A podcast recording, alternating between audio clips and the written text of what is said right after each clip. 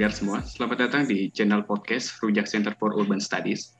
Perkenalkan, saya Madian bersama kolega saya, David, akan membawakan podcast pada episode kali ini.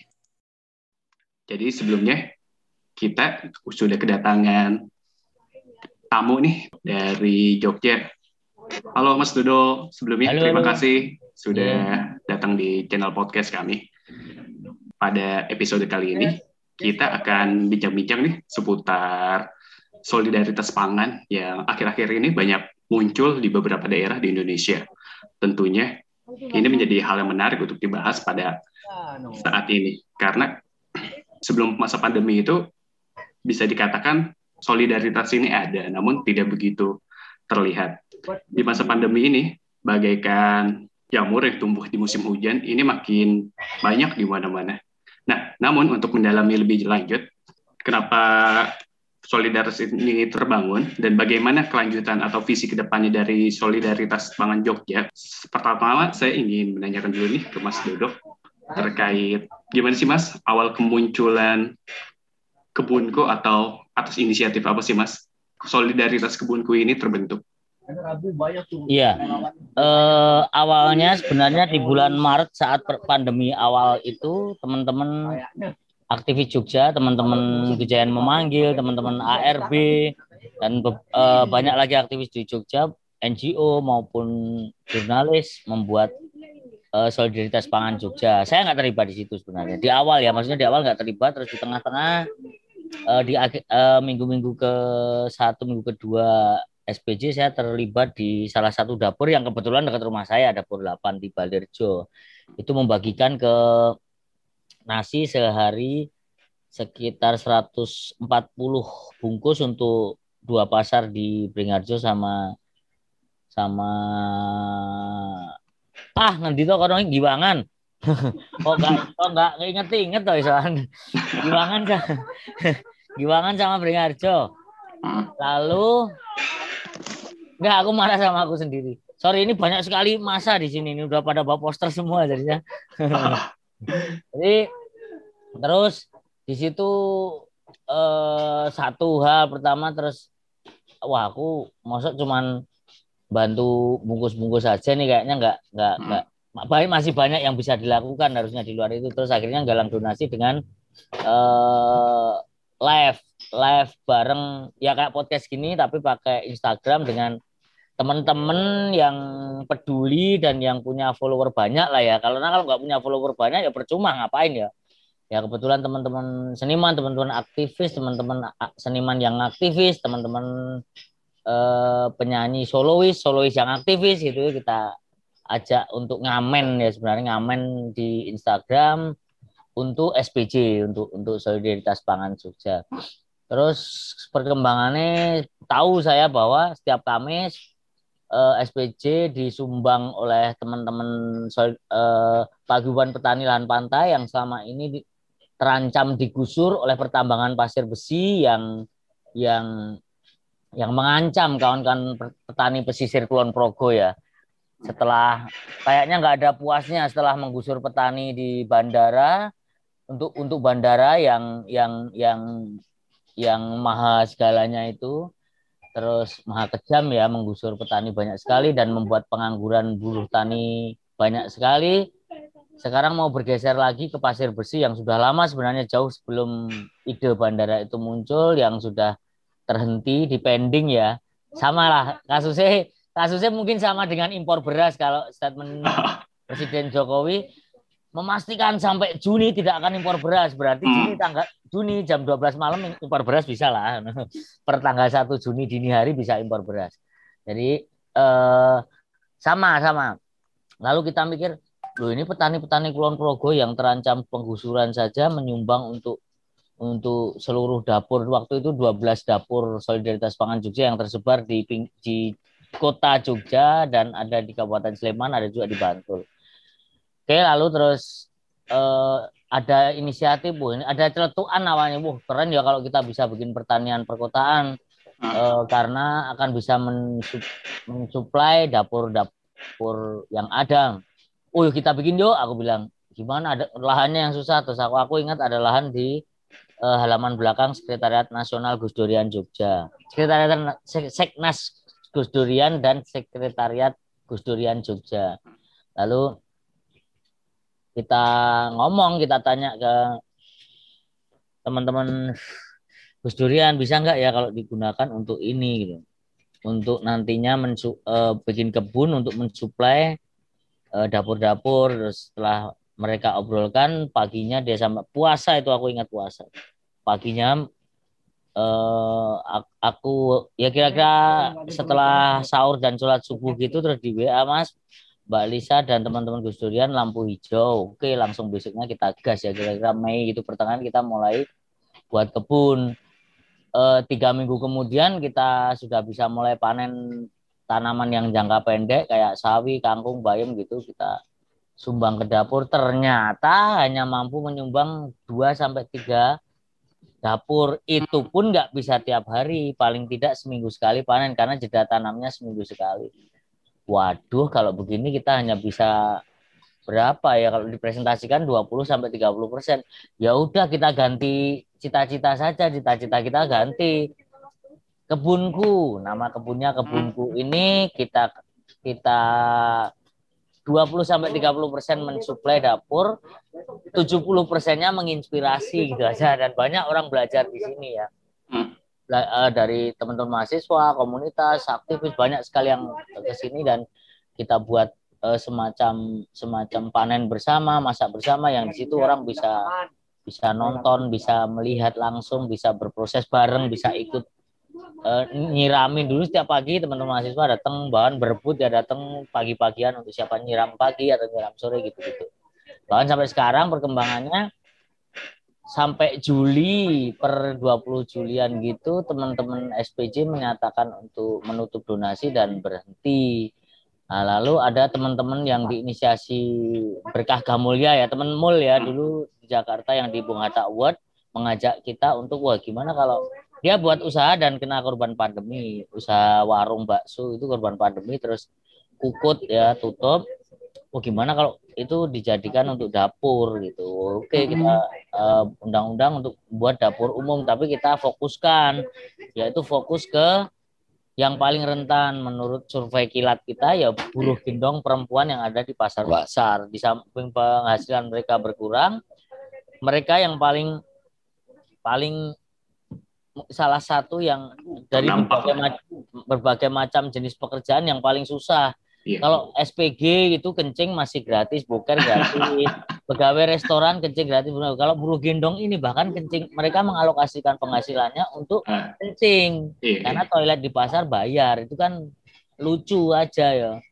Hmm. Pegawai-pegawai negeri pejabat yang bisa korupsi itu nggak bayar kencing berak suka-suka hati tapi teman-teman buruh gendong harus bayar harus meng mengalokasikan khusus itu ya wes terus eh, kembangannya juga setelah tahap kedua tuan rumahnya Mbak Su ini reseh juga karena ada insiden WC macet wah ini diakibatkan oleh dapur nih karena banyak relawan di sini wah terus nggak boleh terus pindah pindah ke area kebunku jadi sekarang dapur buruh gendong ini dapur buruh gendong perempuan ini jadi uh, nebeng di tempatnya kebunku. Kebunku kan nebeng di Gusturian. Iya. Dapur ini nebeng di kebunku sampai saat sampai saat ini gitu. Kebunnya ya sekarang sejak hujan terbengkelai. Minggu depan rencana mau di di upgrade lagi.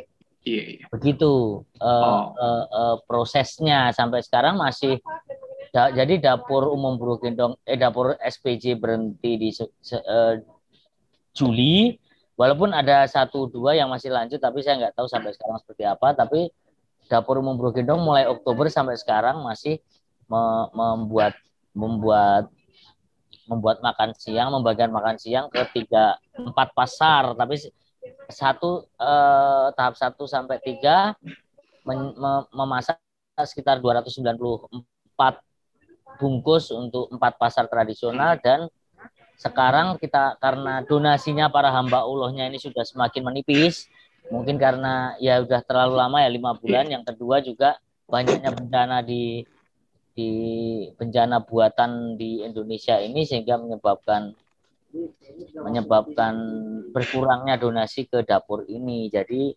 sekarang kita hanya fokus untuk 156 bungkus untuk buruh gendong pasar Beringharjo saja yang paling berdampak karena buruh gendong di tempat lain kebanyakan gendongin atau motor poter jadi poter untuk para pedagang kalau di Beringharjo bergantung betul kepada uh, konsumen sehingga sekarang saat krisis seperti ini dan orang sedikit yang semakin sedikit berbelanja daya beli menurun akhirnya mereka semakin semakin terasa ya dampak di mereka semakin terasa. Jadi kita masih telepon konsisten sampai saat ini dan sampai sampai uh, donasi kita masih kita akan tetap akan membuat membantu satu kali makan siang untuk buruh gendong perempuan. Kalau tidak mampu ya hanya di Pringajo, kalau mampu nanti bisa bisa empat pasar. Begitu dulu ya. Iya, iya, oke. Okay. Ini di awal udah panjang lebar banget dan banyak fakta-fakta dan konteks yang bisa didapat nih. Namun saya pengen menggarisbawahi bahwa kebunku ini sebenarnya juga merupakan bagian dari jaringan solidaritas yang ada di Jogja ya, Mas? Iya, iya, iya. Nah, dalam di dalam konteks Jogja tersendiri itu solidaritasnya ada berapa sih, Mas? Solidaritas pangan yang terdiri itu? Karena dalam kayaknya desain solidaritas pangan Jogja yang saya baca itu hampir ada belasan ya Mas ya? Solidaritas, kalau solidaritas pangan Jogja ada 12 dapur. Yang tersebut hmm. tadi sudah saya sampaikan. Yeah. Kalau sekarang saya nggak tahu apakah masih dapur sembuhan, apakah masih beraktivitas. Tapi diskusi kemarin di Bali kayaknya sudah uh, break dulu karena karena ya karena donasinya sangat sangat uh, terbatas. Uh, kalau dapur umum Brukindo masih berjalan sampai hari ini. Oh, oke oke baik baik. Jadi sebenarnya kebunku itu emang inisiatif dibentuknya itu karena emang untuk memasok dapur-dapur ini Mas ya? Awalnya, awalnya, awalnya mimpinya untuk itu, tapi keburu kebangun jadi mimpinya nggak terwujud. Hanya terwujud sekitar 20 sampai 30 persen tadi. Nah, dalam dibangunnya kebunku ini sebenarnya sumber daya apa sih Mas yang bisa yang paling penting banget dalam membangun kebunku ini? Tentunya kan kita dalam membentuk suatu solidaritas, apalagi yang sifatnya kolektif dan inisiatif tersendiri ya, pasti ada keterbatasan-keterbatasan tertentu yang tentunya sulit bagi sebagian orang untuk memulai hal ini, apalagi kalau kita memulai dengan visi masa depan yang besar ya. Ini menurut Mas Dodok apa sih sumber daya, sumber daya atau tantangan atau keterbatasan, namun bisa dilakukan juga akhirnya. Gimana sih itu Mas? sumber dayanya itu sebenarnya eh, pikiran yang sehat ya pikiran yang sehat menjadi sumber sumber utama kita modalnya cuma itu karena karena lahannya kita nebeng kalau ini digusir setiap saat juga pergi kan gitu yeah. tenaganya kita woro-woro publikasi bikin-bikin video terus teman-teman media ngangkat itu sebagai salah satu sumber daya juga untuk uh, untuk semangat membuat ini. Yang berikutnya adalah mengajarkan kepada mengajarkan kepada pemerintah bahwa pandemi ini guru yang sangat keren untuk kita memahami betul betapa bahayanya, betapa pentingnya pangan di negeri ini saat diserang uh, virus yang yang yang yang kecil aja buat belepotan seluruh dunia dan Indonesia mempunyai potensi yang besar karena hmm. negeri yang subur katanya ya kata Kospres yeah. negeri yang negeri yang subur artinya kita diuntungkan dibanding negara-negara lain mungkin ya. Iya, iya. Untuk bertani, untuk menanam dan kalau kita lihat hampir seluruh rumah di kampung-kampung itu mempunyai tanaman. Tanamannya apa? Tanaman bunga, tanaman apa yang yang semua serba serba terbatas dengan pot atau apa pun ya. Artinya tinggal me mengubah cara pikir saja.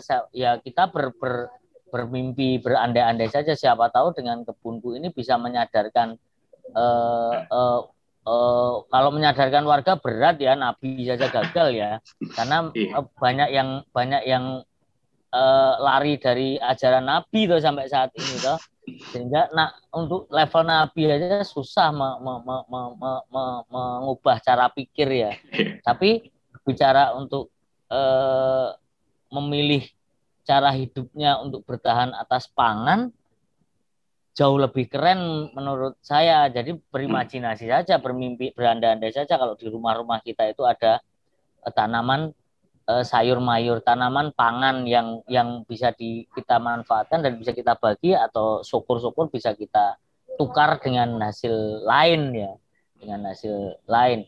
Nah tapi kan berbicara kedaulatan itu kan tanggung jawab kita masing-masing dan dan bukan menjadi tanggung jawab e, negara. Kalau negara kan ketahanan pangan yang penting di Bulog ada beras walaupun beras-beras impor dari Vietnam yang sudah mau lapuk atau udah dikencingin tentara-tentara habis pulang latihan kita nggak tahu semuanya yang jelas di Bulog masih ada beras.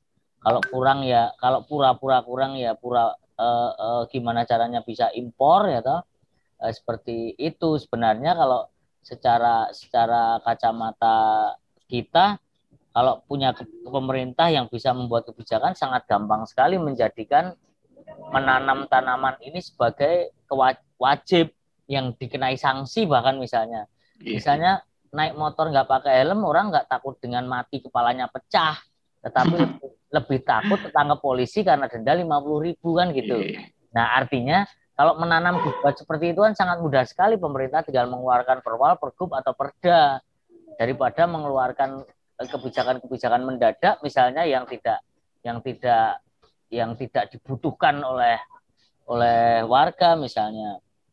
Uh, misalnya memberikan membebaskan izin AMDAL untuk membuat suatu gedung hotel misalnya atau bangunan lainnya misalnya yang marak yang ngetren di Jogja ya hmm. membangun hotel nanti ditolak warga karena nggak ada AMDAL ya udah dengan omnibus law dibuatlah misalnya AMDAL dicoret sehingga eh, investor-investor bisa membangun dengan tanpa menggunakan AMDAL dan ribet dengan tetek bengek perizinan gitu.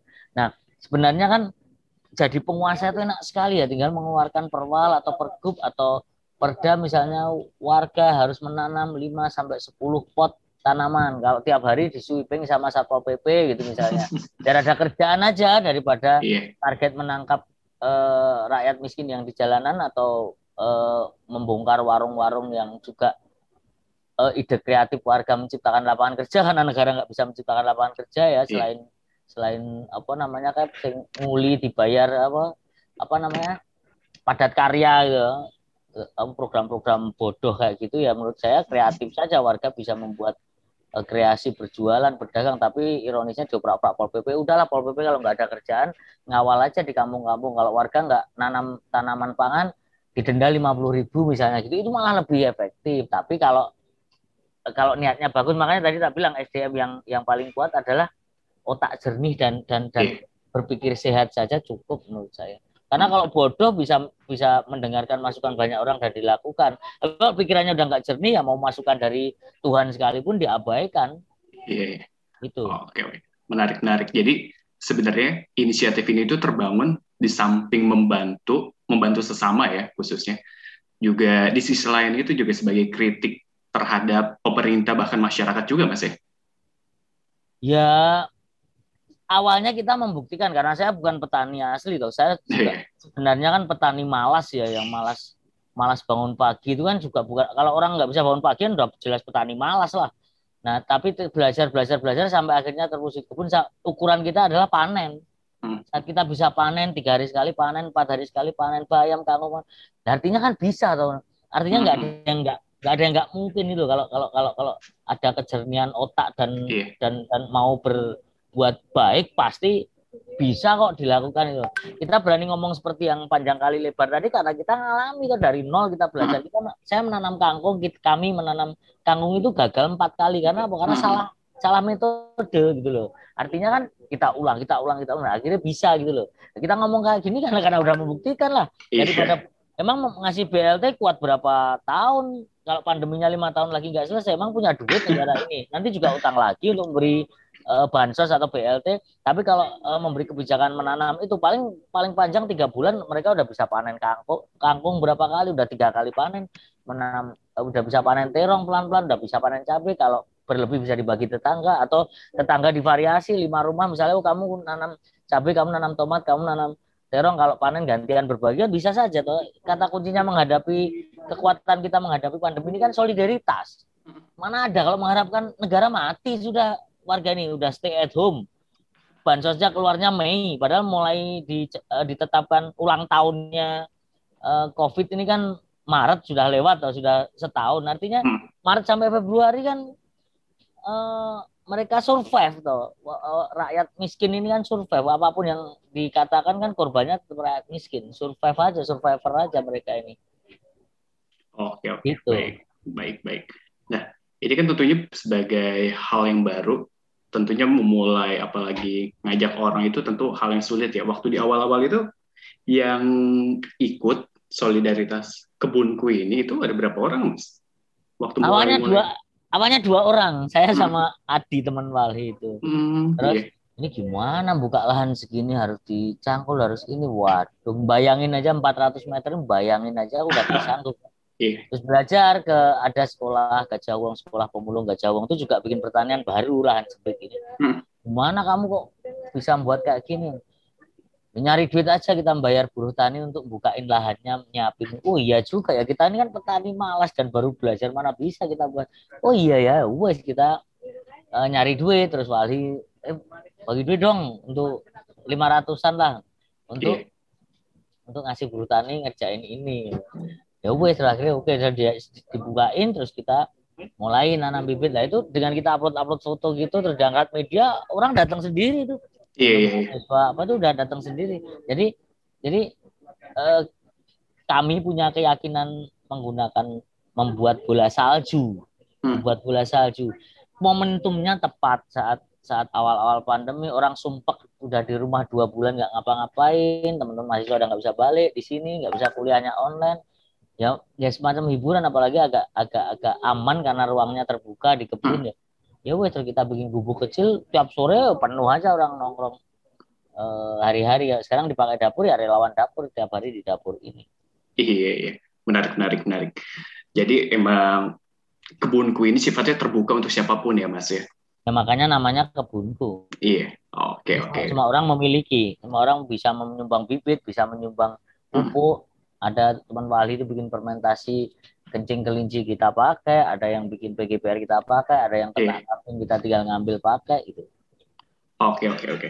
Nah kan tentunya di atau kebiasaan berkebun ini yang tadi bagaimana Mas Dodo jelaskan ya bahwa kadang sempat juga gagal panen lah segala macamnya. Nah sedangkan hasil-hasil kebun ini diharapkan untuk didistribusikan ke dapur-dapur ya Mas. Nah kan dapur masih berjalan ya Mas ya sampai sekarang. Masih dapur umum iya. dong. Uh, nah, nah tentunya untuk pemenuhan pangan dapur itu tentu terbatas ya mas ya kalau mengandalkan hasil kebun aja. Nah, oh nggak mungkin, nggak mungkin iya. sekali. Iya. Nah, untuk saat ini tuh sebenarnya strategi apa sih mas yang dipakai untuk untuk meminimalisir kebatasan itu bahkan bahkan melewati penghalang atau pembatas itu mas selain didistribusikan dari hasil kebun itu. Maksudnya penghalang apa nih? Uh, minimalnya donasi ini? Iya. Uh, jadi kayak semacam kalau mengandalkan hasil kebun aja kan terbatas. Nah, un terbatas untuk dapur dapur umumnya. Nah, ya. untuk menghalangi atau pembatas ini itu gimana strategi dari kebunku sendiri? Kalau apa kalau itu dapur yang yang inisiatif sendiri untuk me, me, me, apa untuk mencari. Kalau kebun ya wis semacam ini aja. Kayak semacam ini sejak musim hujan ya hampir selama musim hujan hampir nggak terawat karena uh, teman-teman juga punya aktivitas lain terus yeah. ada aku aktivitas dapur gitu gitu agak terbengkelai mah bahkan tapi tetap akan kita akan kita hidupkan kembali, akan kita ramaikan lagi, mau rame mau enggak, tapi itu bisa untuk belajar saja. Kalau kita ibaratnya kalau kita ngomong ada data, jadi kalau kita ngomong ada kebunnya kan enak ya. Ini buktinya. Iya. Mau ngomong apa? Oh, ini memang benar 20 kalau 20 hari kangkung Pak Bayam sapi bisa panen. Bisa, kita udah punya kok belum. Tapi kita pakai organik jadi sampai 25 sampai satu bulan baru panen. Hmm. Oke, oke, oke, oke. Nah, dari Mas David sendiri gimana nih Mas? Nah, ini ya kalau pakai itu. Ya dilanjutkan. Oke oke oke. Sip. Nah untuk saat ini itu sendiri apa relawannya itu dari awal sejak saat eh, sampai saat ini itu makin menurun atau makin menambah sih Mas? Relawan mana ini? Relawan dapur? Uh, relawan dapur ataupun kebunku juga. Kalau kebun menurun, tapi kemarin sudah ngobrol terus mau minggu-minggu depan ini mau di eh, kita garap lagi. Kalau relawan dapur ber- ber- selalu berputar. Kalau Iya. keseluruhan ada berapa? 50-an ya. Relawan dapur 50-an tapi kan kita ngisi ngisi jadwal ya. Jadi nggak bisa banyak-banyak juga maksimal paling 10 sampai 15 orang dan itu pun terbagi yang masak, yang king, yang ngantar, yang bersih-bersih apa segala macam. Tapi di jadwal setiap minggu kita jadwalkan. Nggak Iya. nggak nggak semua bisa tiap hari 50-an itu. Oke, oke, oke, oke. Nah, untuk mekanisme dapur sendiri itu masak setiap hari apa dan distribusi setiap hari apa sih, Mas? Setiap hari Senin sampai Jumat dan Hmm. didistribusikan ke pasar Beringharjo. Jadi benar-benar hampir setiap hari ya, Mas ya? Ya, Senin sampai Jumat. Iya, iya, benar-benar. Oke, oke. Nah, kemudian nih, Mas, tantangan apa sih, Mas, yang dihadapi dari Mas Dodo tersendiri untuk mempertahankan solidaritas ini tetap berlangsung sih, Mas? Tan tantangannya kadang capek, kadang kadang capek mikir, kadang capek bergerak, ya tidur-tidur glimbang-glimbung sama anak di rumah saja. Saya toh maksudnya. Iya. Oh, kalau Nah. saya iya itu. Hmm. Tantangannya itu. Tantangannya kalau lagi males, lagi capek, lagi nggak ada duit di rumah glimbang-glimbung sama anak. Sekarang nambah lagi anak asuh Hmm, kemarin na- kucing maksudnya. Kemarin namanya Yayu, tapi ternyata cowok jadi diganti Soeharto. Nanti masih ngumpulin duit untuk jenang abang, untuk ngasih Hmm. nama baru. Nggak ada tantangan, nggak nggak saya ras.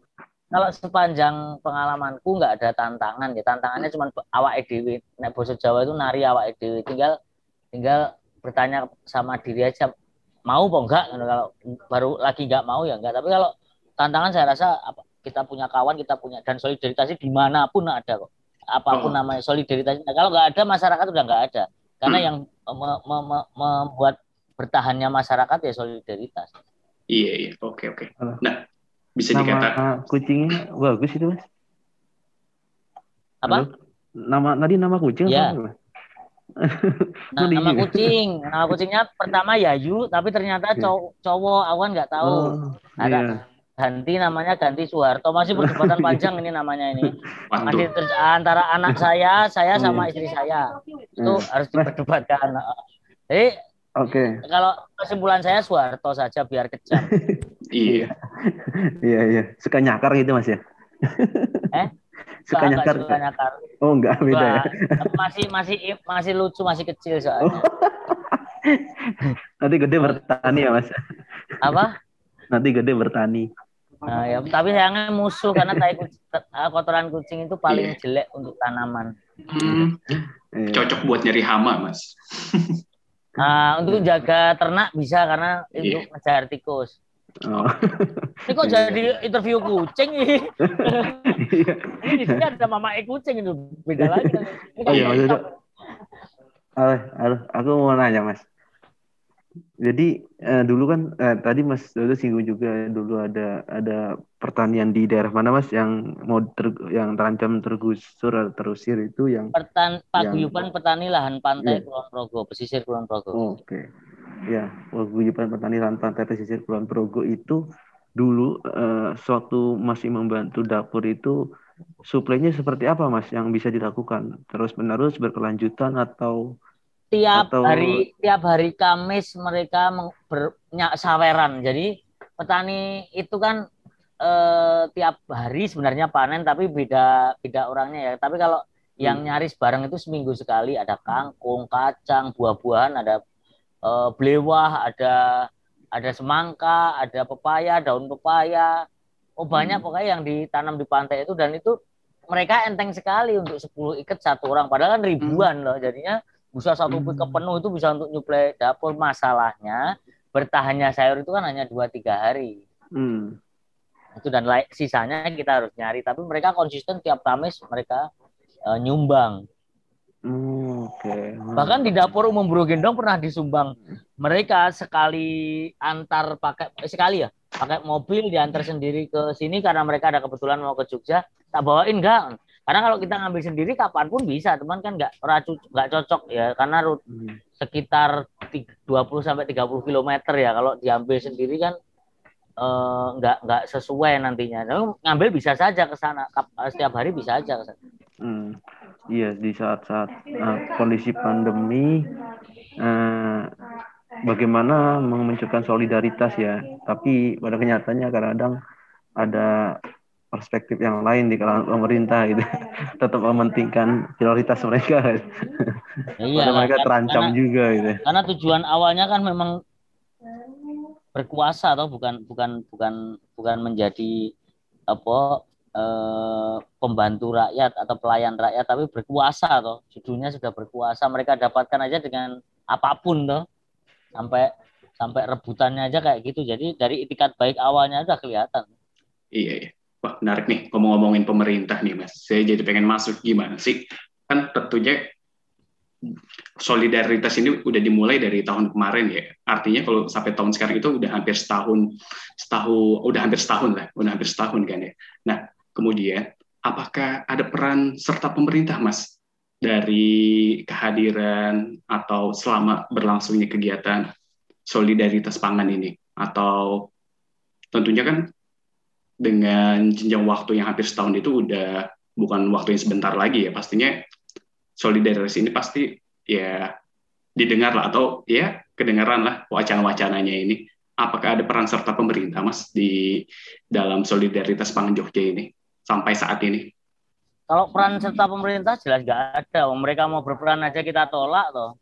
Solidaritas pangan Jogja itu satu-satunya yang eh salah satu yang mau diberi penghargaan oleh menteri apa ya kemarin? Menteri pertanian atau menteri apa ya? Lupa. Eh Hmm. menteri eh SPJ kemarin mau diberi peng- penghargaan sama menteri kementerian? Pan. Ya pendaya gunaan aparatur negara. Tapi kita satu salah satu-satu yang yang menolak untuk dikasih penghargaan itu. Lebih baik untuk ben- eh, untuk eh, eh, program ke warga daripada dikasih kita karena nggak penting sekali solidaritas kok dikasih penghargaan. Itu kan eh, kelihatan sekali belangnya gitu loh. Berarti mereka nggak tahu Iya. apa itu arti solidaritas itu loh. Solidaritas kok dikasih penghargaan loh. iya coba? Solidaritas dikasih penghargaan. Itu ibarat saya eh, di Jogja terus pernah tinggal di Jakarta saya pernah ngalami. Di eh, layat terus ngangkat jenazah terus dikasih amplop.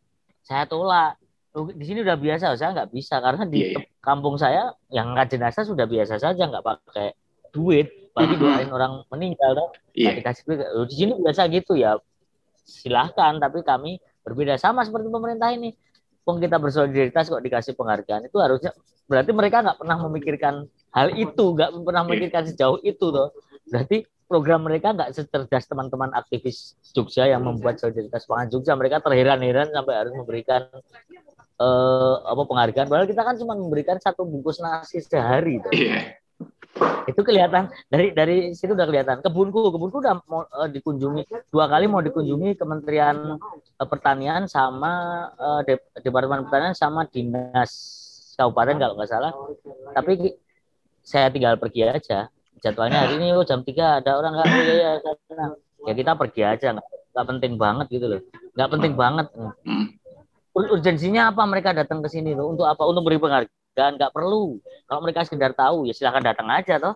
Hmm. lihat mereka belajar kayak misalnya ya silahkan. Tapi kan nggak perlu kita bertemu atau ngapain juga eh, bertemu? Mere- mereka kuliah udah tinggi tinggi sekali kok titelnya panjang panjang kok. Masa hal kayak gini aja mereka nggak paham. Mereka paham cuman nggak mau gitu loh. Jadi nggak mungkin mereka nggak mampu. Mereka nggak mau.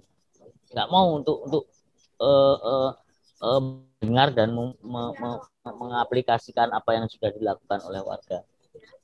Oke, oke, oke. Jadi secara tersirat bisa dikatakan bahwa upaya-upaya yang sama kayak solidaritas pangan di Jogja itu dari pemerintah sendiri nggak ada ya, Mas? ya? Nggak ada. Hmm, oke, Ya. oke. Dari dari pemerintah itu kita kemarin cuma mintanya mem- membuat toilet itu gratis untuk buruh gendong dan seluruh eh, pegiat pasar gitu. Iya. Nggak hanya dijadikan brand pasar tradisional yang membangkitkan ekonomi apa bla bla bla. Tapi sekedar menggratiskan toilet aja nggak bisa. Misalnya kan sederhana toh.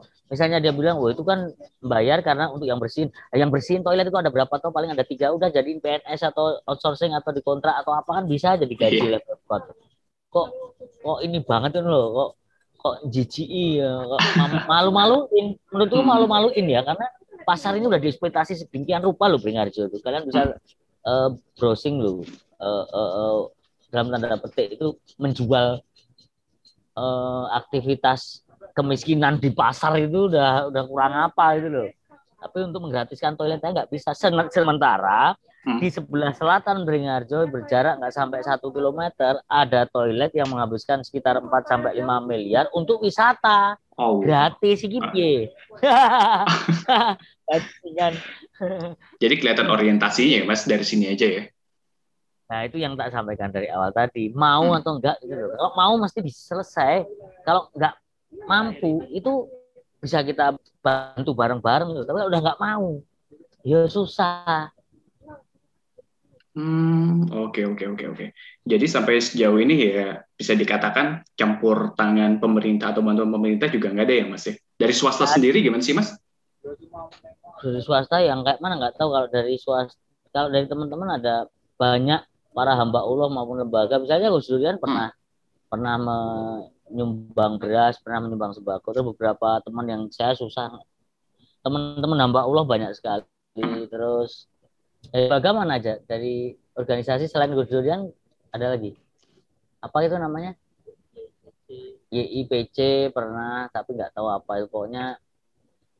Ya pernah eh, dari Iya. UGM, dari banyak sekali. Iya. Totalnya itu dokter-dokter, totalnya itu yang atas itu ya. Oke.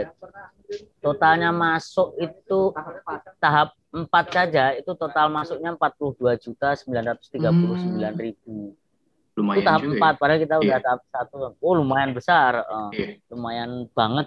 Ya, kisaran kisaran itu kali 4 aja ya. Sekitar 150 sampai 160 juta sudah kita kelola untuk lima bulan ini.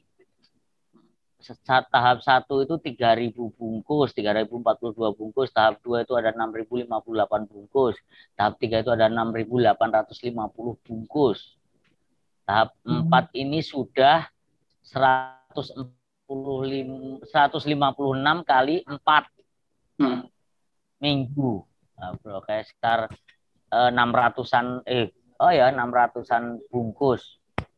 150 kali 4 ya 150 160-an bungkus. Iya. Itu. Hmm, oke oke oke. Jadi lumayan banyak juga ya sponsor atau donasinya juga ya Mas. Nah, kan Banyak tentunya sekali, banyak sekali. iya, kan tentunya dari ada yang sponsor atau donasi ini pasti dari pihak solidaritas juga ada rasa atau Dari kita bisa ada, dari kita bisa. oh dari kita bisa juga ada ya, ada perasaan mas, masalahnya nggak dinolkan, jadi itu kelihatannya Iya. masih banyak aja duitnya. Padahal kan sekitar 20-an juta, tapi di sana kan masih banyak. Tapi ya nggak apa-apa lah. oh Dulu ya. kalau masih kalau bisa dinolkan masih bisa banyak lagi pas kayaknya ya. Masih banyak orang yang Ya terus Iya. donasi apa sekarang ya? Iya. Oke oke. ya, tapi Hmm. nggak bisa dinolkan. Hmm, Posisi di kita bisa berapa tuh? 60 berapa? 62 ya terakhir ya. Waduh. 62 juta berarti tuh habis, udah habis duitnya. Hmm, lumayan itu Mas buat beli motor. Iya, untuk untuk beli cabai pedes itu SDIY udah. Di situ up. Iya iya iya oke oke. Nah dari pihak solidaritas sendiri bentuk pertanggungjawaban terhadap donornya sendiri gimana sih Mas? Apakah ada bentuk laporan atau segala macamnya itu? Tentunya kan kita sebagai pihak yang didonor itu ada perasaan untuk bertanggung jawab lah ya atau bisa dikatakan Cek ya. saja, cek sa- Hmm. cek saja di ak- akunnya IG Dapur Umum Buruh Gendong Hmm. Perempuan sama akunnya M Berkah Gamulya Adrian Dapur Gendong. Iya. At Dapur Gendong itu setiap minggu, setiap Jumat atau Sabtu kita bikin laporan publik. Oke, jadi tiap mingguannya itu rutin ya Mas ya, ada bentuk Rutin. laporan sebagai tanggung jawab ya Mas. ya? Betul. Iya, oke oke. Nah, kemudian nih Mas udah pengen-pengen sesi akhir nih. Dari masa pandemi ini sendiri, bahkan bahkan hadir kebunku itu juga didorong oleh situasi pandemi sendiri ya Mas ya. Apa sih Mas pelajaran yang dapat selama pandemi ini? Pelajaran yang didapat adalah eh, apa ya? Eh, pandem eh, negara nggak akan mampu menghadapi pandemi ini tanpa melibatkan warga atau rakyat. Hmm. Jadi eh, dan dan eh, rakyat tidak akan bisa melakukan apa-apa tanpa kita bisa saling bersolidaritas. Oke, Itu oke. saja ya. Nggak akan Iya. mampu negara ini nggak akan mampu. Oke. tentunya pasti ada harapan dari untuk masa pasca pandemi ya. Dan harapan sendiri dari Mas Dodok atau dari teman-teman solidaritas sendiri gimana sih Mas? Harapan ke depan atau visi visi ke depan tentang Jogja khususnya dan umumnya Indonesia itu gimana sih Mas dari Mas Dodok atau teman-teman teman-teman solidaritas sendiri? Harapannya negara belajar dari COVID sebanyak mungkin artinya yang dibutuhkan adalah yang utama dibutuhkan adalah pangan dan hmm. bagaimana mengelola pangan itu ya tergantung daerah masing-masing. Artinya eh, biarkan eh, artinya pangan ini menjadi menjadi kebutuhan yang utama dibandingkan gedung-gedung dan tambang-tambang yang merusak alam. Artinya kita harus iya. bersinergi dengan alam, kita harus melihat betul bagaimana eh, alam akan berbuat baik kalau kita berbuat baik dengan alam ya. Hmm. Seperti itu. Oh, Oke. Okay. Jadi harus ada keselarasan ya lah ke depan atau Pasti. orientasinya itu harus dirubah lah, jangan buat keuntungan sendiri atau keuntungan-keuntungan politis, tapi ya harus masyarakat lebih luas lah ya. Oke, kiranya sampai di sini episode kali ini. Sebelumnya saya ucapkan terima kasih kepada Mas Dodok. Terima kasih Mas. Siap, siap, siap, sehat, sehat. Sekian episode podcast pada kali ini. Bye.